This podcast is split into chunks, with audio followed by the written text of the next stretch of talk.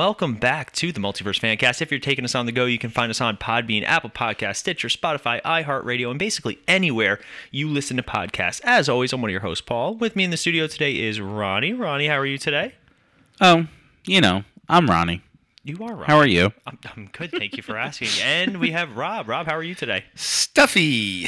Yep. For those of you guys who don't know, Rob unfortunately had some minor nose surgery. So over this past summer, I face planted into a sea rock in the middle of Key West, Florida, and broke my own nose. And so I just had it corrected this week, and they rebroke it for me. And so I've got a big, nice cast on my nose, and so if I sound a little stuffy and you hear me sniffing a little bit, that's why. And I offered to our hosts to say, hey, you want to count me out this week because I sound like absolute ass, but they were okay with it, so I'm here. It's fine.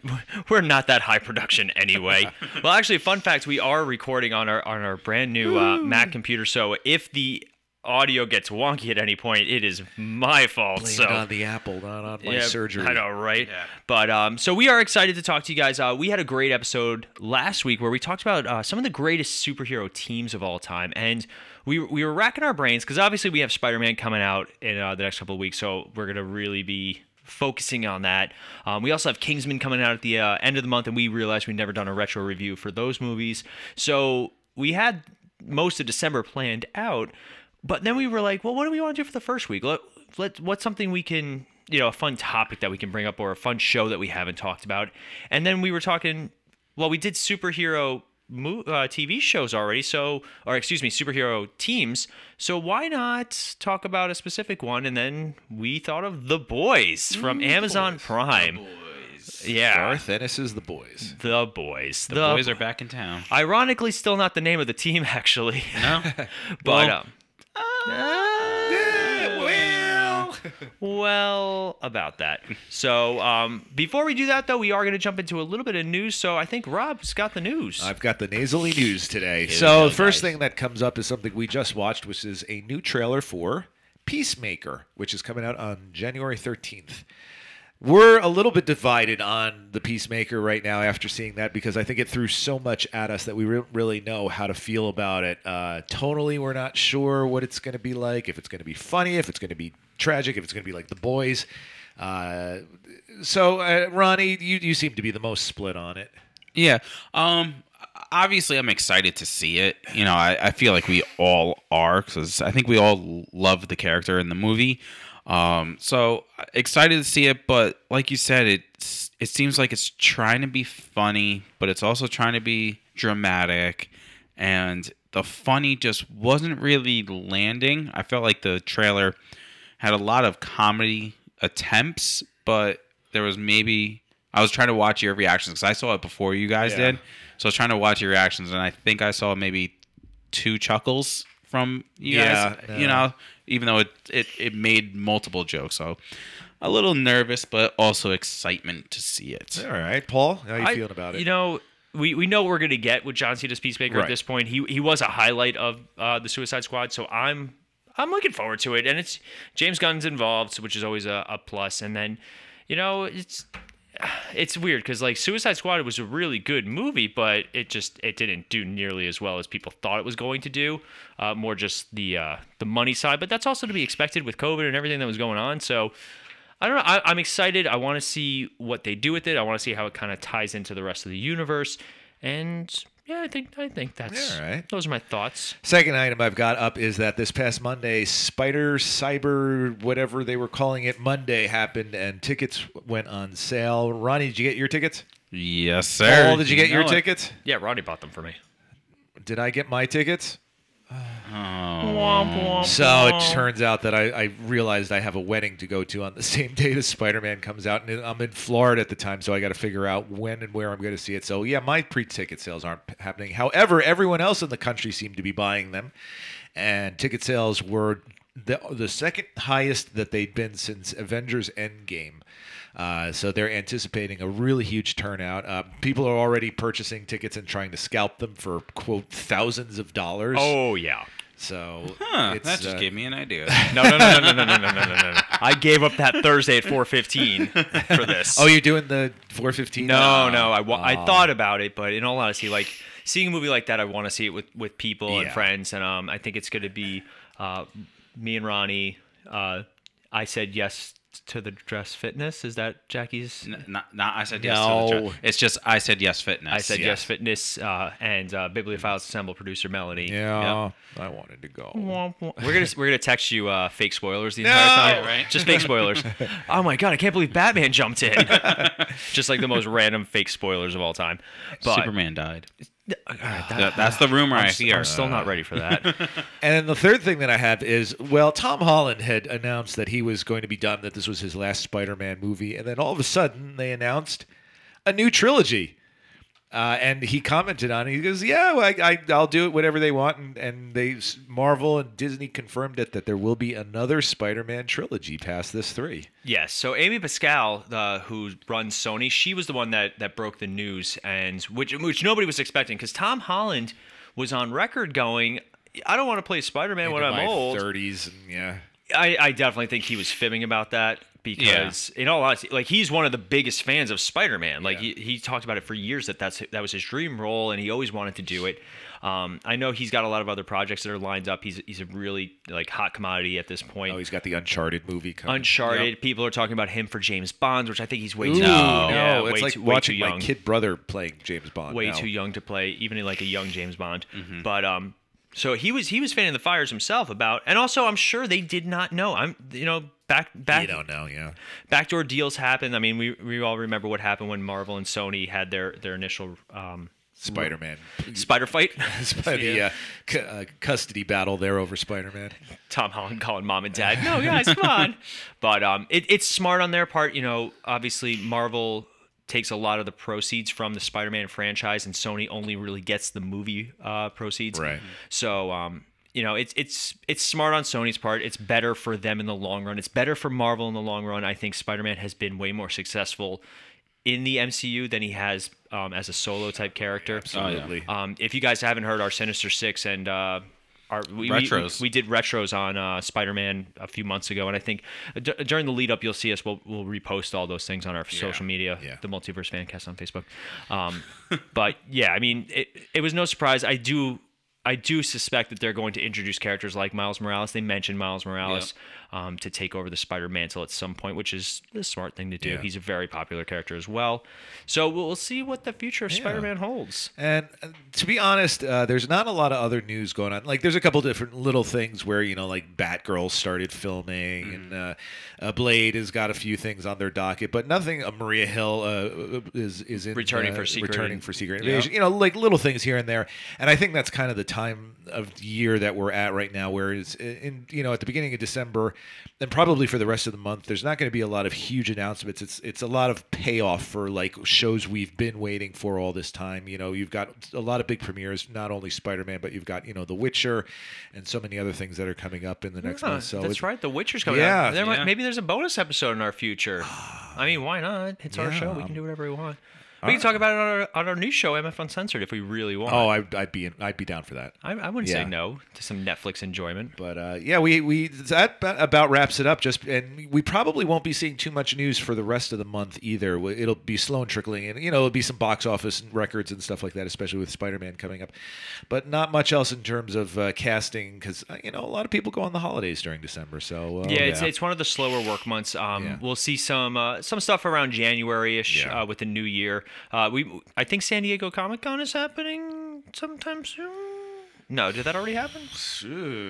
That's a good question. I totally caught everybody off guard with that one. But we're not going to see a whole big influx of news until after the new year, most likely. So with the news done, we are going to take a quick break, and when we come back, we are going to discuss what were we talking about again? The Boys, presented by Vought Industries. But first, a quick break. Today's episode is brought to you by Raise Energy Drinks from Rep Sports. Whether you're trying to crush your afternoon workout or just need a little extra pick-me-up, Raise Energy is just the boost that you're going to need. So if you go to repsports.com and any product that you order, enter the code Misfit89 at checkout to receive 15% off. Anything that you guys buy from that store helps our network grow, and we fully appreciate everything you guys do. That's Misfit89 at checkout, repsports.com. All right, we are back, and we are finally going to discuss Amazon Prime's The Boys. Now, initial thoughts on The Boys. So this show came out, 2019, and it was... a hit? Not even a hit. It was well known that it was going to be the darker side of the superhero genre. At its peak, where superhero movies and TV shows were, there came The Boys. Mm-hmm. We'll go with Ronnie. Initial thoughts on The Boys. I loved it, to be honest with you. I think it's you know, it's based off of what superhero world would look like if it was real.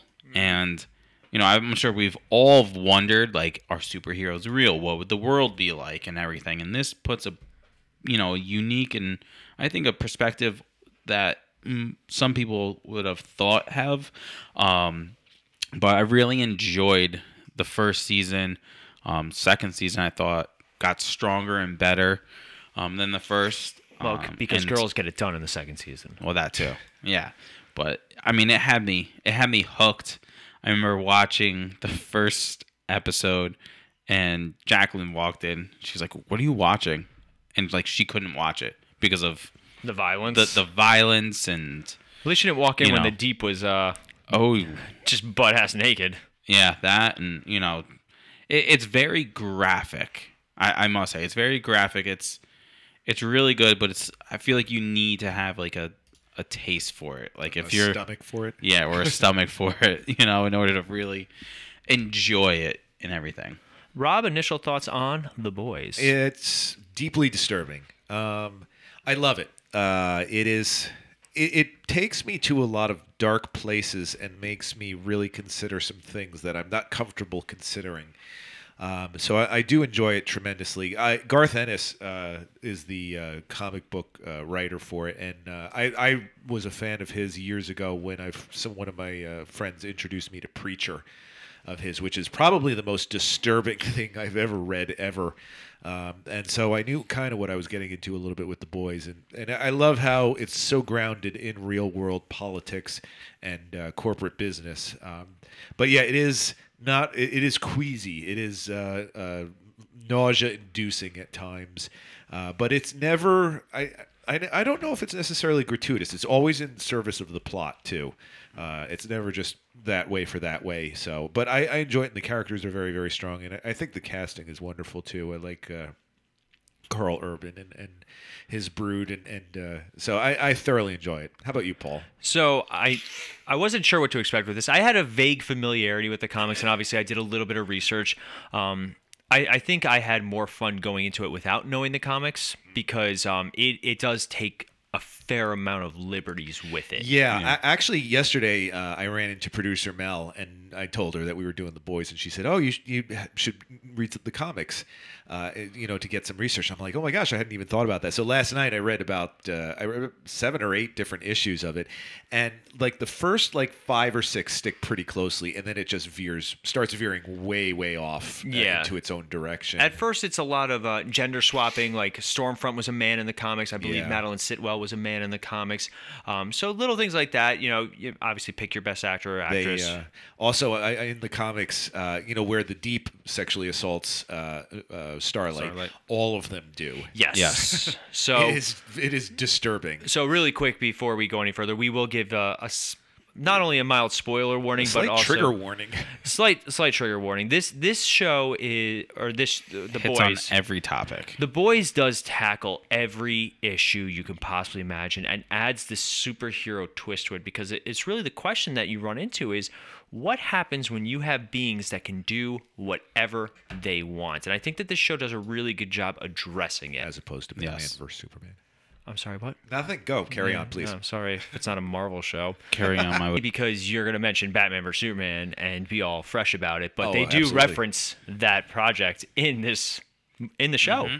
Mm-hmm. They're doing like the film The Dawn of the Seven or something like that, and it's like an obvious it's like Justice League kind of thing. Yeah, it's really rough. But the thing I love about this show is they show what happens in the backgrounds, like what happens behind the scenes. And one of the most powerful things, and again, full spoiler warnings, full trigger warnings for both seasons, seasons 1 and 2, when Queen Maeve gets outed.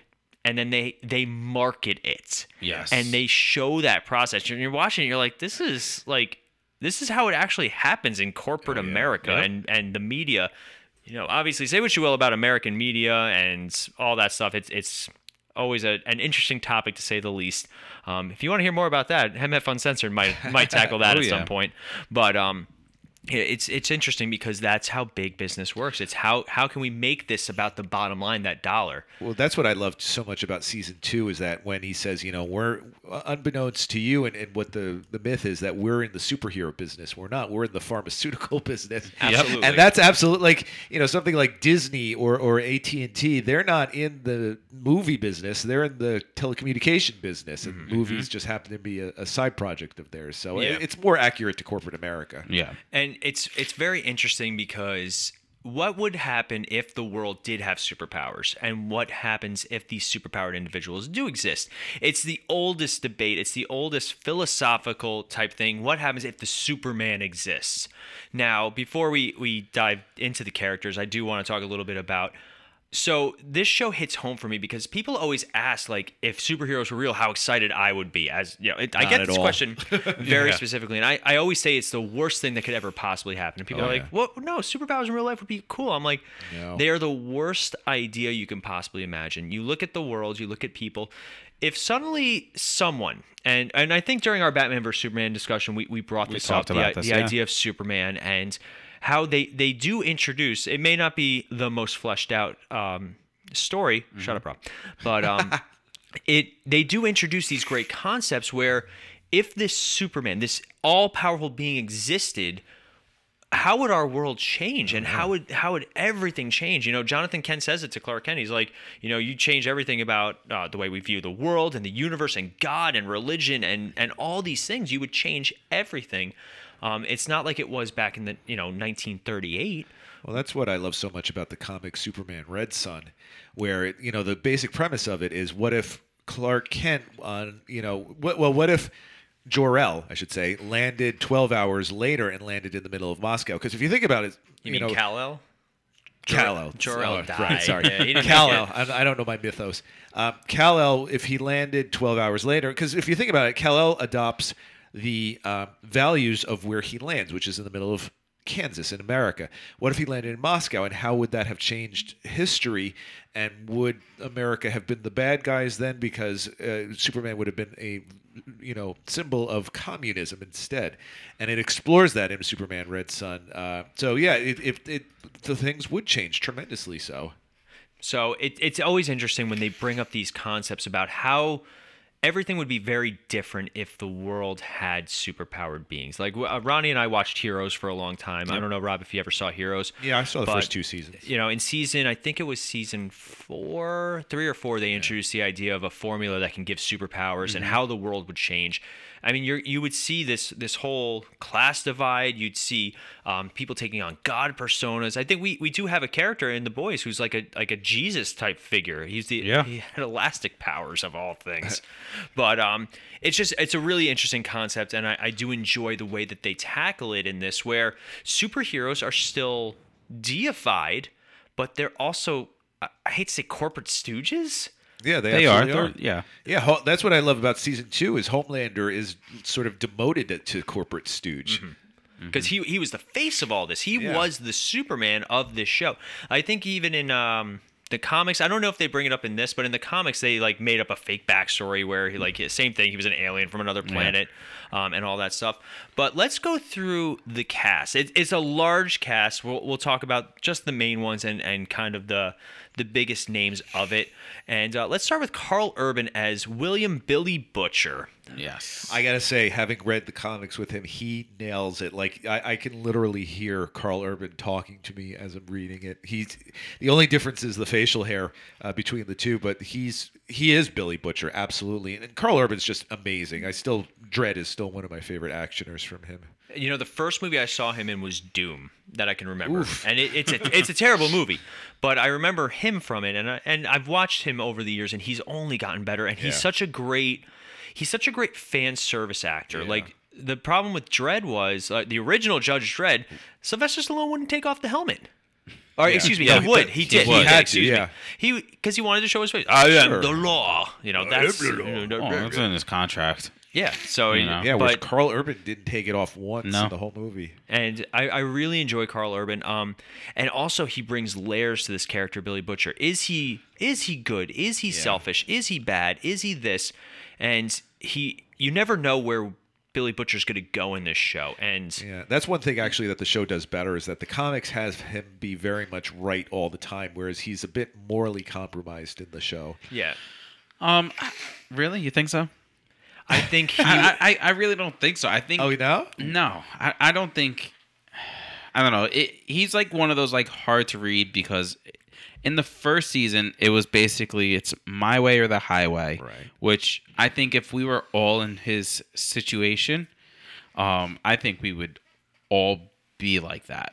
You know, like imagine, you know, your wife disappears because of Homelander, right? And you think she's dead. And you think she's dead, you know, well, that's his thought. He thinks she's dead, but later on you find out, obviously, she just went to who knows where. Mr. Rogers' creepy neighborhood. Exactly.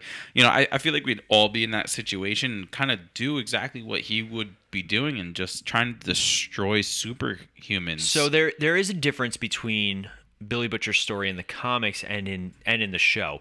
In the comics, his wife is not alive. Like she did die. Yeah, she's dead. And it's graphic. It's uncomfortable. They do show it a little bit in the. So basically, she does in the comics. She does get raped by Homelander as well, and does produce her the son. But the process kills her. I do believe. You know, kind of like Lois. Not easy. All right, that's not real. But so I would have to double check my mythos on that, because I'm not 100%. But so in the comics, the boys, they're an actual team, and they are a funded team by the CIA. The CIA provides them with all these things to keep the super people in line, and they have killed supers in the comics. They do it quite often, and I do believe in the comics they all have powers too. They take Compound V in the comics. I think like Huey has like super strength or something like that in the comics. I could not. That, yes, he does. He murders somebody. Yeah. That's right. Like rips him apart. Yeah, pushes a fist right through. Speaking of Huey, Jack Quaid. Jack Quaid as I think perfect casting. Like he just looks producer role, but yet he looks nothing like the character from the. He's supposed to look like Simon Pegg. Yeah, the original character was based on Simon Pegg. Fun fact: producer Melanie hates Huey. Really? Hates him with a fiery passion because of the way he's portrayed. I don't know. She can't. She can't articulate it. She's just like, I just don't like Huey. I like calling him Wee Petite Huey, because in the comics, that's what they call him, Little Huey or Baby Huey or something like that. Yeah. Is it because he's always like a crying baby? He is a little bit of a crybaby. You know, on that one. But again, like it. But he's another one, right? All of a sudden, you know, we find out superhumans are real, right? How are we gonna act?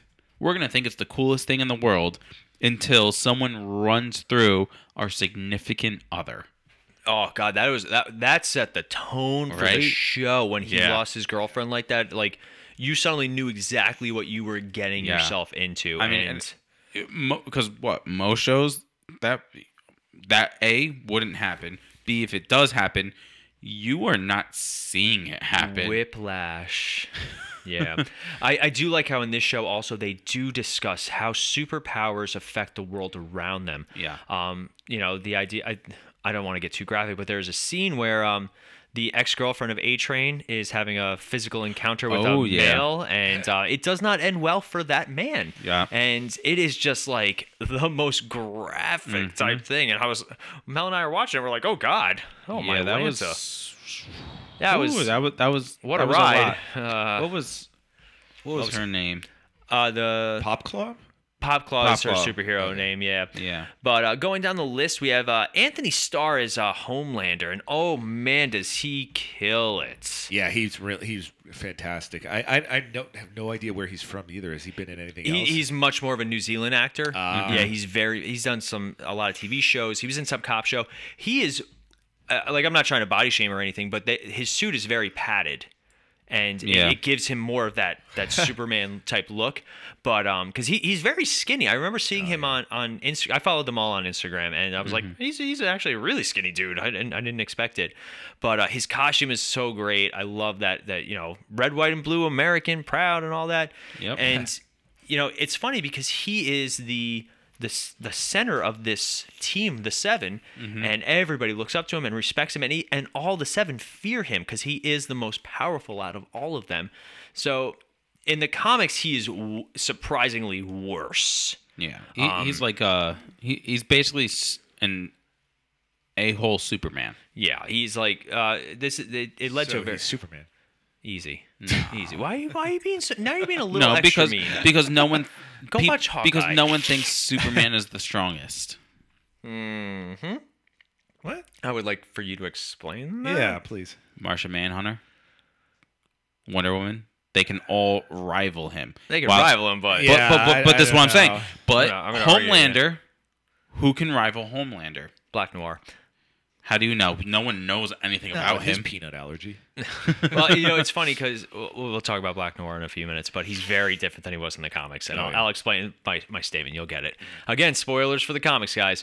And sorry, Rob, I know you're reading them, but I'm going to spoil the crap out of them. I got about 7 issues in, and then it was so far divergent that I'm like, all right, I'm just going to stick with the show.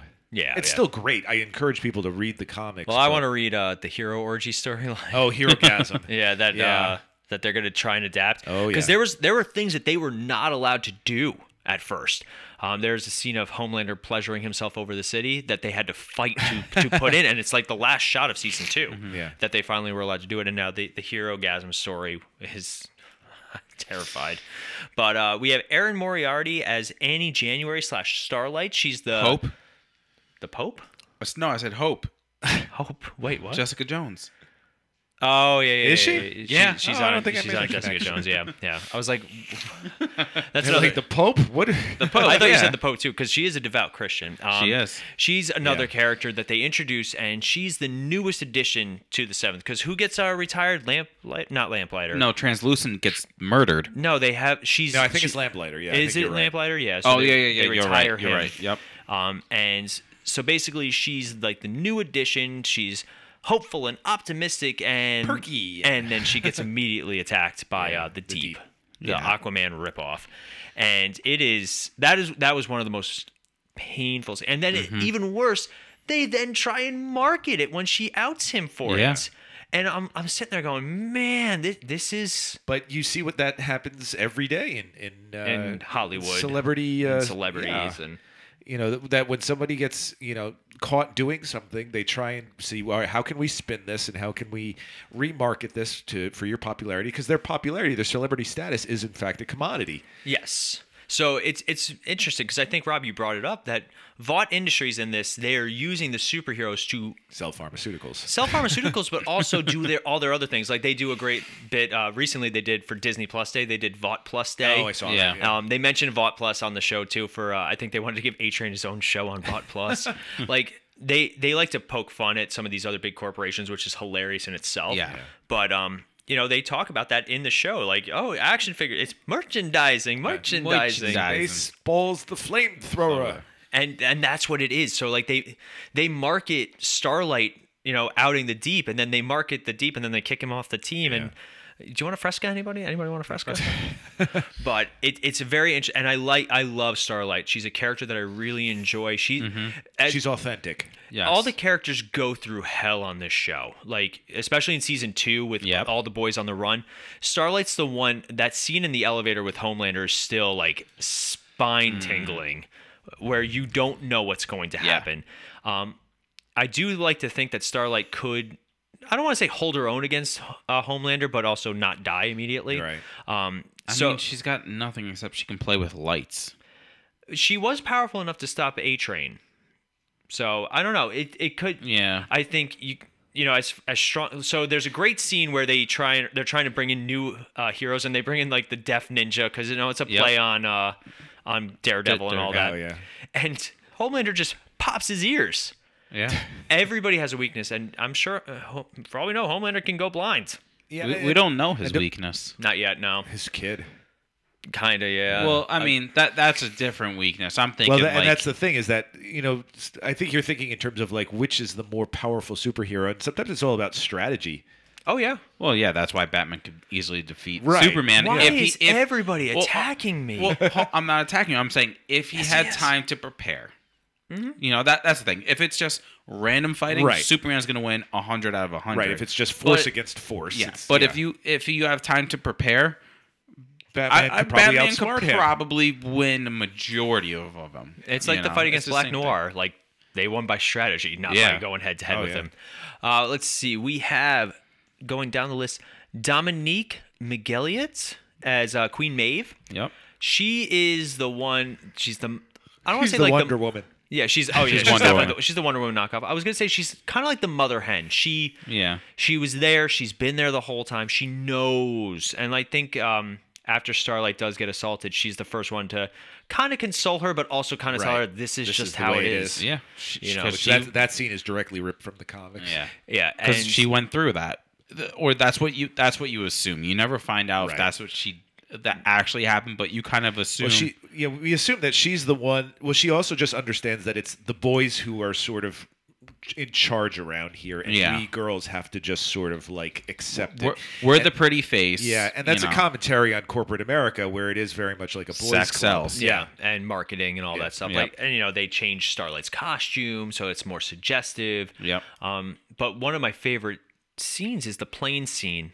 From the first season. That's the point at which I went, this is dark and disturbing. Yes. That's the turning point.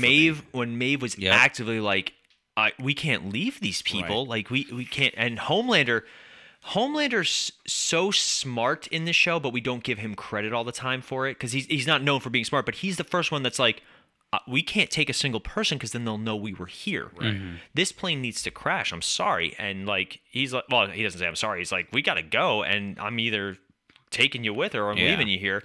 And he shoots, like she asked, she's like, well, why can't you carry the plane? He's like, I can't, the weight differential, you can't do that. There's always been a big debate in the comics why Superman's able to do things like that. Mm-hmm. Superman Returns does a great job with him in the plane and you see it like crumpling under the effects of him trying to hold it. Somebody pointed out, I never noticed, he was actually trying to rip the wings off to make it easier for him to actually catch it. Yeah. Oh, yeah. I never noticed that. So, well, I think that comes back to the whole, like, the 1978 Superman when he catches Lois Lane falling off a building. Like, everyone's like, oh, if he were to really do that, she'd rip it in half. And, because that was all of her momentum, he just stops. Yeah, since then we've had a physics reaction to most superhero things. So, fun fact, the reigning theory is Superman's got a... like almost like an invisible shield around his body. That's why his suit doesn't always get damaged. That's why it's like a protective aura, and that's why he's invulnerable. Other comics have said it's just because his skin is so tough and the suit is skin tight, but there have been theories that when he grabs something, that aura kind of transfers to it, and that's why he's able to. Because like everybody's experienced it, you hold something just the wrong way, no matter how strong you are or how light it is, you just can't hold it. It's just basic physics.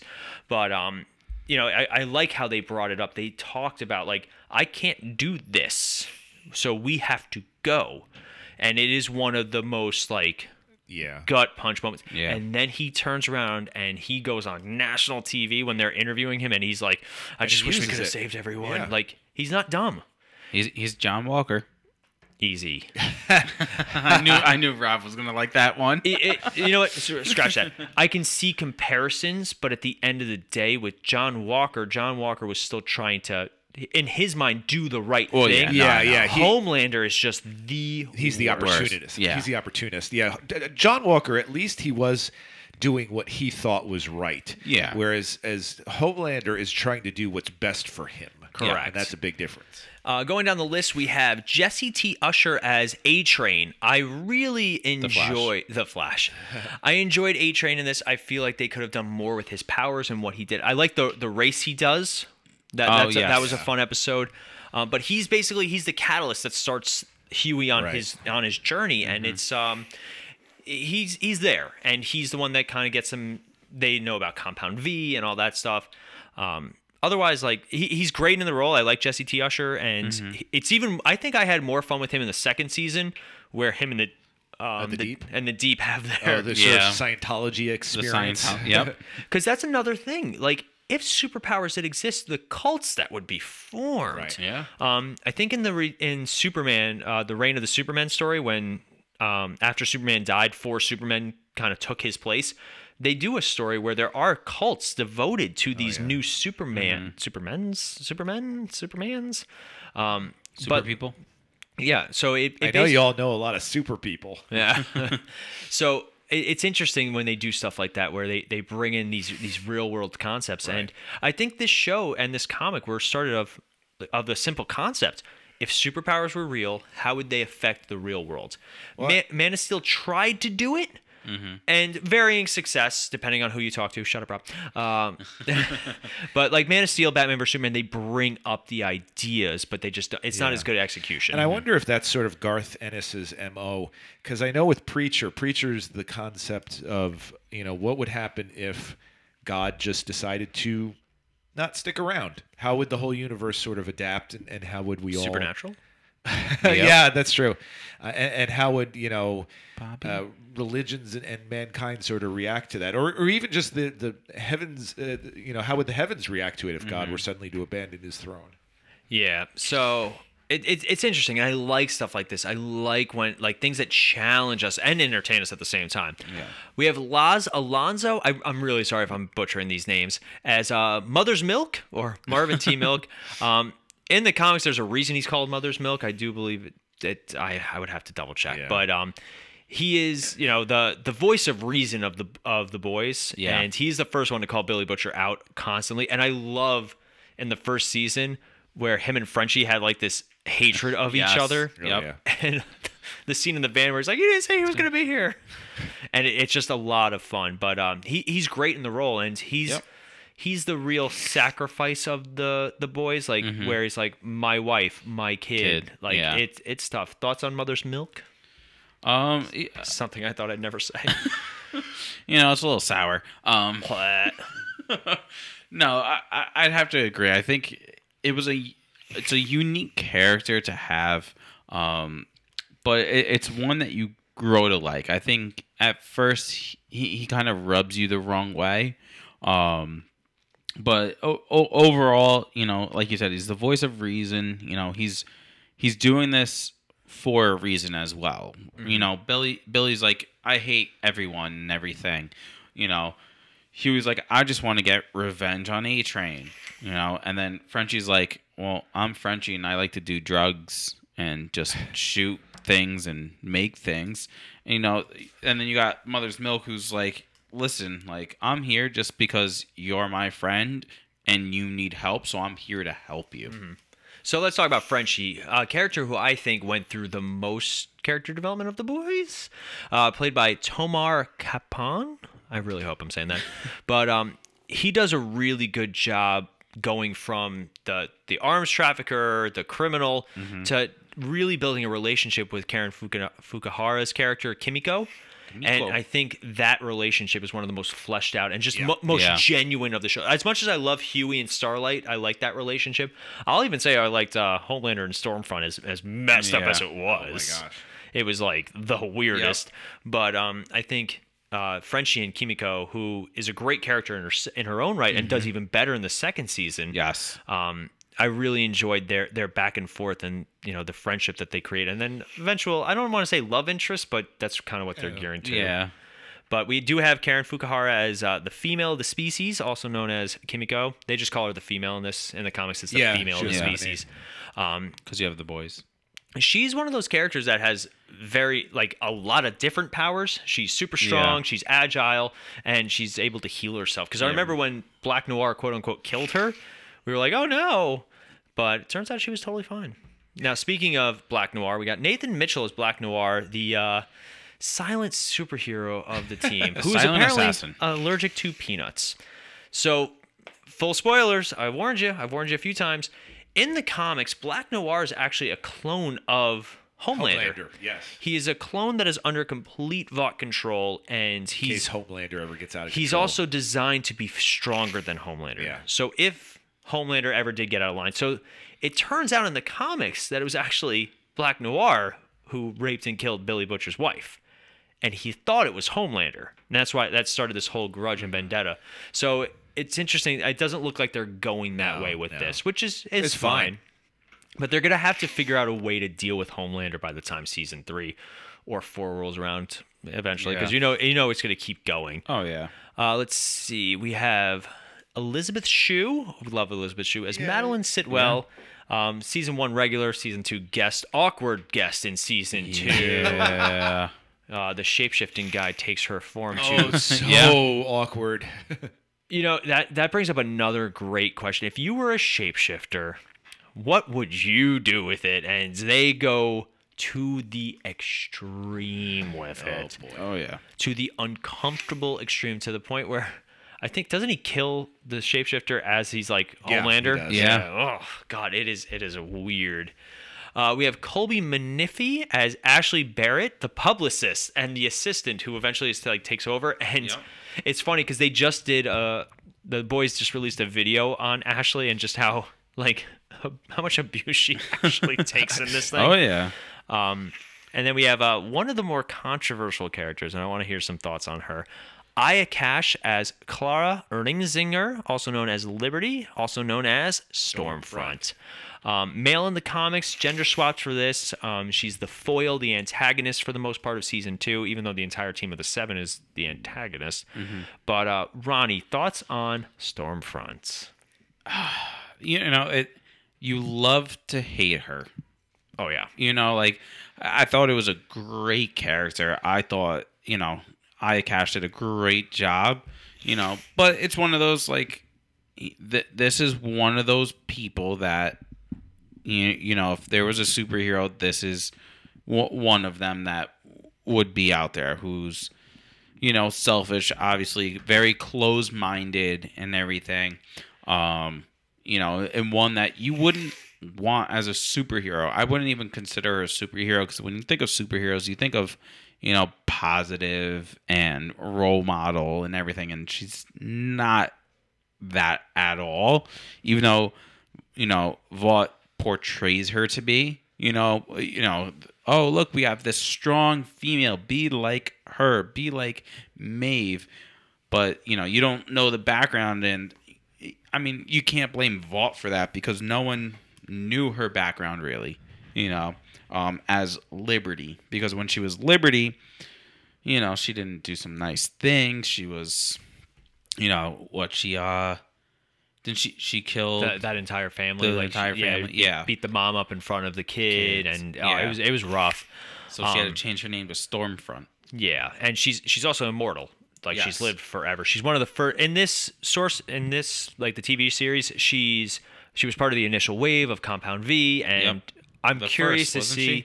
She was, but I think they're going to articulate in this new season that I think Soldier Boy, played by Jensen Ackles, was actually the first. As more of a play against Captain America, I think. Mm-hmm. But I do believe in the comics, Soldier Boy was like a bitch, like. He performed oral sex on Homelander at one point. Yeah, I think you're right. So again, they're taking liberties, and that's fine. Yeah. You know, for the most part, like, I'm sure The Boys, the comic books, has like a really strong following, obviously enough to build its own show. Yeah. But I think it's fine for them to take. This is the perfect show, or the perfect property to adapt to a more modern time, and also, you know, you have to take liberties, but you also have to censor it to a point with Prime, because the comics are messed. Yeah. Oh, yeah. Up. Yeah. Like, it is hard to read some of those comics. If you're squeamish, it's not for you. Yeah. No. You know, it's in the vein of Walking Dead and Preacher. Even some of the more, like, darker things, like a good Constantine book. Very sexually explicit. Yeah. Very sexually explicit. Actually, it's funny you should even mention Constantine, because Ennis used to do Hellblazer. Yes. I want to mention about Stormfront. It poses an interesting problem where if you actually are better than most people At what point do you start to think you're better than most people and start to look down on everybody else? And that's sort of, because, you know, Stormfront is deeply, deeply racist, and misog. Well, what would you be if you were a female misogynist? A Nazi.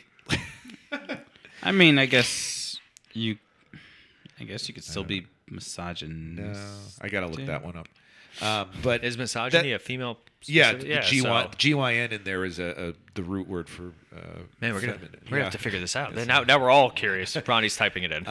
But yeah, that poses an interesting problem. Is that when you really are better than everyone else, when do you lose that altruistic ability to want to help everyone and just say, you know what, they're not worth it because they're not as good as I am. Ronnie's got an answer.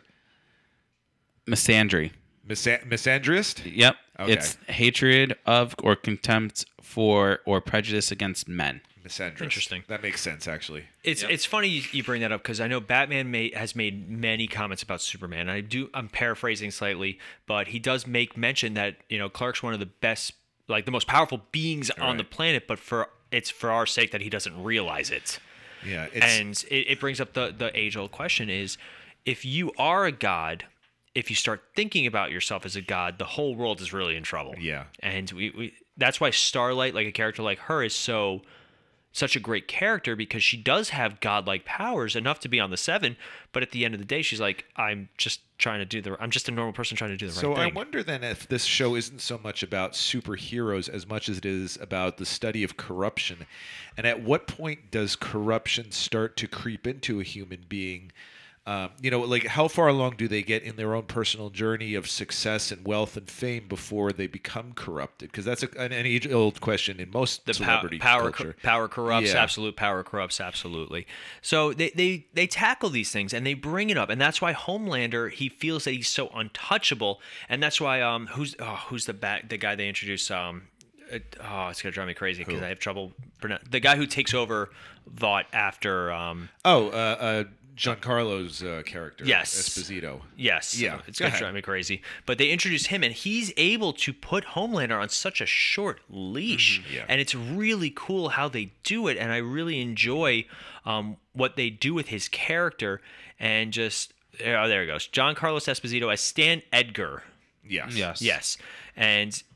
like who's the real bad guy and has no superpowers. Yes. Yeah. And he... in the one scene he really shared with Homelander, he puts Homelander in his place. And it's just a great scene. And like this show has so many great scenes, great moments. And that's something that's studied a lot nowadays is it's not, who are the most powerful people in our world? It's not necessarily the presidents and the dictators. It's the people with money. It's the heads of corporations that are making the decisions for most of us. Yeah. If you look at so many, I'm just thinking of like, for example, milk. Milk over the past, 40 years or so, the dairy industry promoted this image of like, you need milk and everything for healthy. Milk. Yeah, and they promoted this. And then, years later came out that milk isn't as essential as we thought it was and actually causes a great deal of respiratory issues. Mm-hmm. But because they were the ones that had the money and pushed it, they were the ones that controlled the message. And again, that's what's happening in the world right now is the ones who have the money are the ones that are controlling the message. Yeah. Mm-hmm. The ones who control the media, who control all that stuff. And we could get into a whole diatribe about the current political, economic. That's for MF Uncensored. That is for MF Uncensored, and that would be a fun episode. As long as we have safe words and we stop each other from killing each other.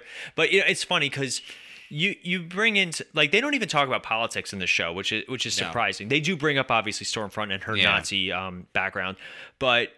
it's more woven into the fabric than just being there. Outright. It's there, and they talk about it. But it's funny because we can have a conversation about politics right now, and all three of us probably won't agree in any way, shape, or form. But then you talk about something like how the rich and powerful control way more than we possibly imagine. All these things, and we're all like, I mean, if you think about it, the people who are pushing space travel right now are the richest people in the world right now. They're the ones that are breaching that. You've got Branson, Elon Musk, and who's the third? Bezos. Bezos. Yeah. They're the ones that are controlling space exploration, whereas years ago it was government-funded money with NASA. Mm-hmm. So you it's a great, like, that's what's great about this show is it's so reflective of our modern world. Not Brandon. Yeah, sorry, not Brandon. Oh, I thought you said I thought you said Branson. Oh, did I? Too. Yeah. Okay. I thought you did too. But definitely not Brandon.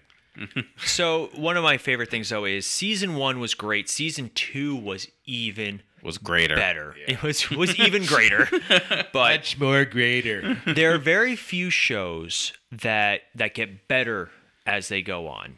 So we're really hoping season three is coming out sometime next year. I'm not sure the exact date off the top. They don't have it out yet. They don't have a date yet. But they've been filming it. They're pretty much done. They're introducing Jensen Ackles right off of Supernatural. They announced that he would be doing this. That's gonna be two Supernatural characters. Yes, they did introduce. They did have Jim Beaver on the show because Eric Kripke is the creator of the show. Yes. Which we didn't even bring up. Where was Jim Beaver in the show? He played a couple of roles, of episodes. He played Robert Singer. He was the Secretary of Defense. Was he really Robert Singer? Yeah. No, you're lying. You're lying to me. Hand to God. He was Robert Singer. I'm looking this up right now. There's also somebody named Barbara Gordon in this. That's hilarious. Oh, yeah. Oh, wow. Oh man. Come on. Jim Beaver as... Dang it, he's right. Robert Bob Singer. Oh, that's so funny. What was it on Supernatural? He's like, what kind of a jerk names a character after himself? Yep. Yeah. You know, it's funny because... We watched this show before producer Melanie watched Same here. Supernatural. Yeah. So I remember watching it going, oh, it's Bobby. She's like, I wouldn't have known that. Yeah. Well, no, so I had already, I was up to date. And she's like, who's Bobby? I was like, oh, from Supernatural. Well, one day we'll watch it. We're on season 13, finally. But we're making progress. But now we're watching Lost in Space. Mm-hmm. But that's really funny. I didn't even realize that. Yeah. Yeah, I didn't either. This show has also a lot of fun cameos. You got Jimmy Fallon, Seth Rogen, Billy Zane. Oh, Tara Seth Rogen Reed. Is one of the producers too. Yeah. Yes. Yeah. And in season two, I don't think in season one. Season two, yeah. Yeah. But, well, I know he was the one that brought Preacher. He's a big Garth Ennis fan. So also Sean Ashmore is Lamplighter. I really like Sean Ashmore, so I'm glad he was fun in this. And then he lists all the seven porn parodies. That is one of the funniest scenes in season two. And we can't not mention the most powerful superhero on this show. Andrew Jackson. As Love Sausage. Dang it, Ronnie, get out of my head. Apparently in the comics. Yeah, he has a much bigger role in the comics. Oh, yeah. Did you get it? Did you have to use those words? Oh, sorry. Yeah, his role was pretty bad.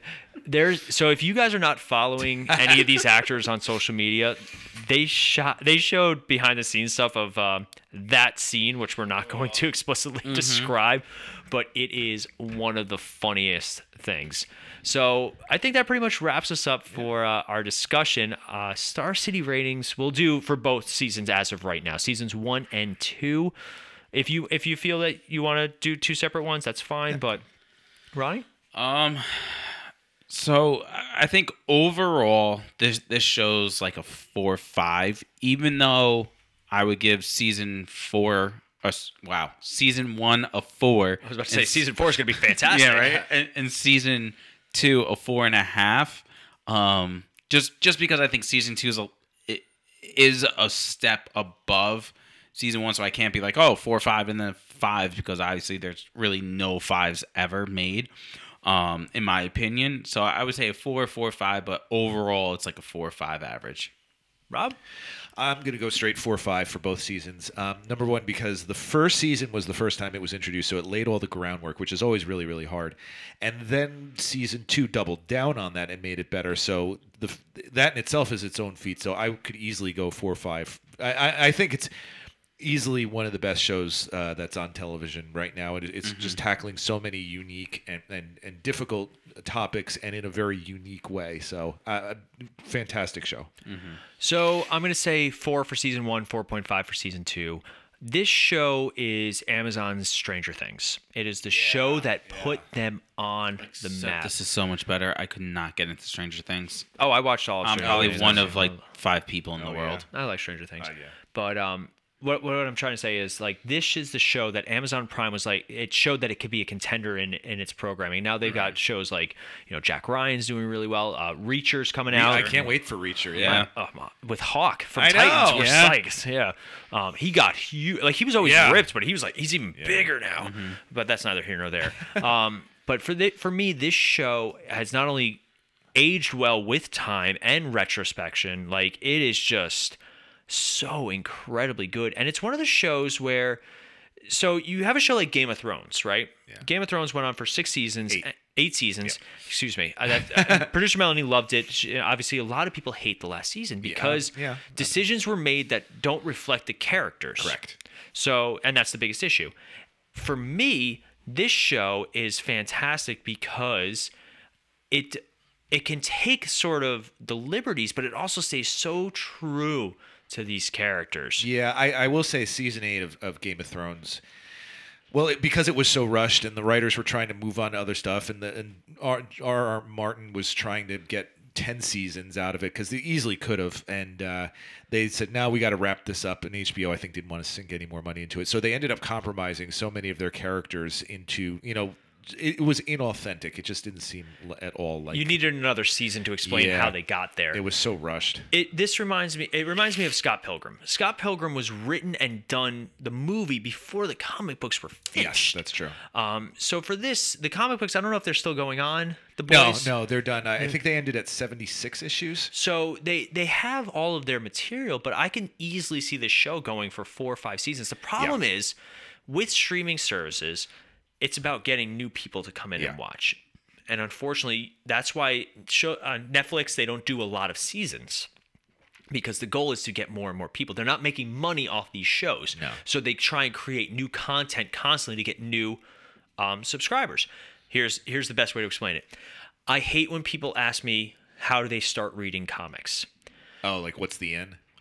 Trying to get somebody to read a comic for the first time, I go, you can't do it. You have to, at this point nowadays, you have to go to a bookstore and buy a graphic novel collection. Yeah, you have to buy like one of those giant books. Like I have I have the entire Watchmen series in one book upstairs because that's unfortunately the way you have to do it now. And graphic novel is probably the best way to get into it too. Yes, it tests the water, and then you start with series as they go on. Comic book reading is research at this point. I just read something the other day that a book just came out. The name escapes me of the book about a guy who read. He discovered that there are 27,000 issues in Marvel. Wow. And he decided Peter Parker has most of them. And he decided to read almost all of them to try and get a sense of the entire Marvel universe and explore sort of trends and origins and everything. Just watch the movies. And but even that, trying to explain somebody how to watch how to get into the Marvel universe. There's 7,000 different ways. Yeah, there's too much. All right, so I have a question then for you. Since we are talking about season 1 and 2, what are your hopes for season 3? I want Jensen Ackles, Soldier Boy, to be the ultimate foil to Homelander. I want him to be so opposite of Dean Winchester that we're not sure what to do. Because that's the thing. Jensen Ackles is one of my favorite just people. I love Jensen Ackles. I follow him very closely with the Family Brewing Company and his relationship with his wife and just all the things he's doing for Warner Brothers and now Amazon. And I really enjoy his career. I've seen him in a lot of things, Jason Todd, My Bloody Valentine, like all that stuff. Yeah. Smallville, that's where I first met him, on Smallville. I want him to not be Dean Winchester. That's my biggest hope. You want him to be Sam Winchester? No, nobody wants him to. And say what you will about... Old man Sam! We don't talk about old man Sam. But say what you will about Walker, but it plays against Jared Padalecki. Oh, does it? He's not Sam Winchester in it. I've never watched it. I've watched the first episode. We just didn't get into it. Yeah. But, that's not a testament to how bad it was. Right. It's still going on for a couple seasons now. It's the CW. Yeah. It's hard to cancel a show on the CW. But I want this season to really reevaluate, because now the Boys are funded by the CIA, right? They are the team of people that keep the supers in line.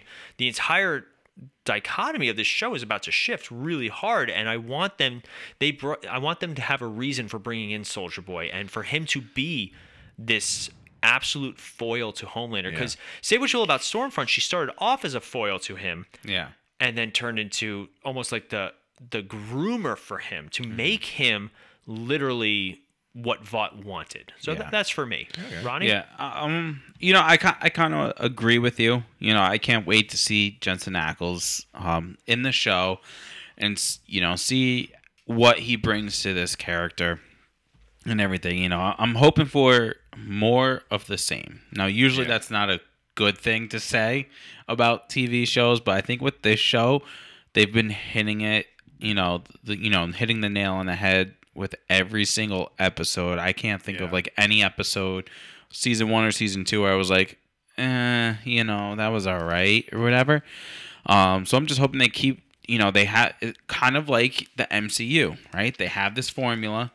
They know it works. They do it in every movie, and it still is like shock and amazement every time you go see an MCU movie. For the most part, there's, little outliers here and there. Spider-Man. I hope. So I think, just they have a formula, right? Yeah. If it ain't broke, don't fix it. So just more of what we've been seeing, character growth, character development, and lots of Jensen Ackles. Rob? Head explosions. That's fair. That is so fair. Those are always the most shocking moments to see. Holy cow. A lot of head explosions. No, I don't have any real expectations. Just to keep up the quality. I'm hoping it doesn't. I hope they all stay. I'm looking at a picture of Soldier Boy now, Jensen Ackles, and he looks fantastic. Oh, yeah. I would wear that costume for Halloween. Yeah, oh, absolutely. Yeah. I'm interested to see, knowing the showrunners and the writers, they're going to take it to some uncomfortable places, and I'm excited to see what they do with it. So just a lot more of the same and just keep pushing the envelope. Yeah. So we would love to hear your thoughts. Now, a couple of just housekeeping things. Number one, first and foremost. I try to combine those phrases. Number first and foremost. We did add a little bit to our website. We changed it up a little bit. So if you guys go onto our website, you're going to see two brand new pages. One is the Contact Us page. If you guys have a thought about anything that we talk about or have a suggestion or have a request, let us know. Go to that page. Tell us what's what and what you kind of want to see in our show. I'll tell you what's what. But also, we are looking for more and more people to interview on our brand new show called MF Uncensored. MF Uncensored is basically a show about people with interesting stories. We have set up dozens of interviews with amazing people. We have podcasters, we have authors, we have actors, we have politicians, we have police officers. We have so many people that just have such a unique take on the world and have such great stories to tell. So that just launched this very couple days ago, and the response so far has been really great, and we're really excited to. It's been a project that we've been working on and throwing time and money and this and that, and just it's really starting to show. So we want to get more people on it. We have a whole list of people that are on. Basically, we have a waiting list, which is fantastic. So if you have a unique story or a unique job or anything like that, go onto our website, themisfitfaction.com. Go to the Contact Us page. Tell us about it. We'd love to hear from you. You'll also find our friends and affiliate page. We have a lot of friends at this point. We have people that we have a lot of friends. We have people that we've just experienced such great times with, and what is it? Yeah. But if you go on that page, you'll find first and foremost Neil Getzlow. He's a fantastic author. He wrote a book called Unmasking, I believe it's called, or Unmasked, excuse me. We just got our copy upstairs, and we did a great interview with him on MF Uncensored. He's been a big supporter of our show. So if you go on our website, you can read a little bit more about him, and also find a link to his book, which I've been devouring. I'm already 2 chapters in, just having it for like 15 minutes. But you'll also find Bibliophiles Assemble from producer Melanie. I Said Yes Fitness. Did I get it right that time? There you go. By our dear friend and Ronnie's dear financier. My finance. And our good friend Brendan from Blind Bat on a YouTube channel. So he's been on the show a few times, so you'll recognize him when you see him. But we're really excited with the amount of growth that we've got. We have so much great content coming for you guys. So make sure you go to our website. That's where you're going to find all of our podcasts first and foremost. Make sure you like, comment, subscribe, share, download. Downloads are the biggest thing. Reviews are the biggest thing. If you guys like the service that we're doing, please let us know. We want to do more, but we need good reviews and we need all that stuff first. So I think that pretty much wraps us up. Did I get everything, Ronnie? I think so. Do we have our fan feedback Friday? Goodness for Ronnie. Unfortunately, feedback Friday was a little lacking because somebody decided they wanted to get nose surgery today. Or when did you get it done? On Wednesday. I've been out of school for 3 days. What a silly guy. Sorry, my class, we didn't get to do Fan Feedback Friday today. Yeah, so if anybody else has that available. So our Fan Feedback Friday, basically our question was, So after the debut of Roger the Musical from Hawkeye, what superhero should get their own musical, and what would the title song be? So we had somebody that said Steel, but only if Shaq reprises the role. Title song: I can't act or sing, but I make more money than you. We also had somebody say Loki, and the song would be a love letter to himself. I will argue, and I didn't realize this as I posted it, but they did do a play of Loki the Great in Thor Ragnarok. Right. Yep. But it wasn't a musical, so I still stand by it. Producer Melanie said Deadpool. Of course she did. We have Polka Dot Man, the musical opening song. I'm spot on, Mom. Oh, no. That was Timmy. Timmy came up with that one. Then we had Groot, the title song, I Am Groot. Oh, my God. It's like poetry. I would like to also make a pitch for my Forks Over Knives musical. Anyway, now not Forks Over Knives. Forks on the Left. Yes, there it is. Yeah, right? But back to the Loki one. The title song would be Love is Like a Dagger. Oh, God, of course it is. It's funny because Rob recently did his review for Hawkeye. Episodes 1 and 2 are up. We haven't season episode 3 comes out on Monday. Yeah. But he did put in not only a picture of him at this show, but he did mention Spider-Man Turn Off the Dark in it. Yes. And that was a very interesting experiment on Broadway, which the show was apparently very good. The production value was amazing. Like, the sets were beautiful, the costumes were incredible, the injuries were terrible. The music was just okay, which is odd considering that Bono wrote the music. And the plot was, I couldn't tell you any of it. But it's interesting because Rogers the Musical was one of the highlights of the first episode of Hawkeye, so I thought it was a fun one. But I think that pretty much wraps us up for tonight. As always, I'm Paul. I'm Ronnie. And I'm Rob. And as always, we will be back in a flash. See ya. Borgesborg.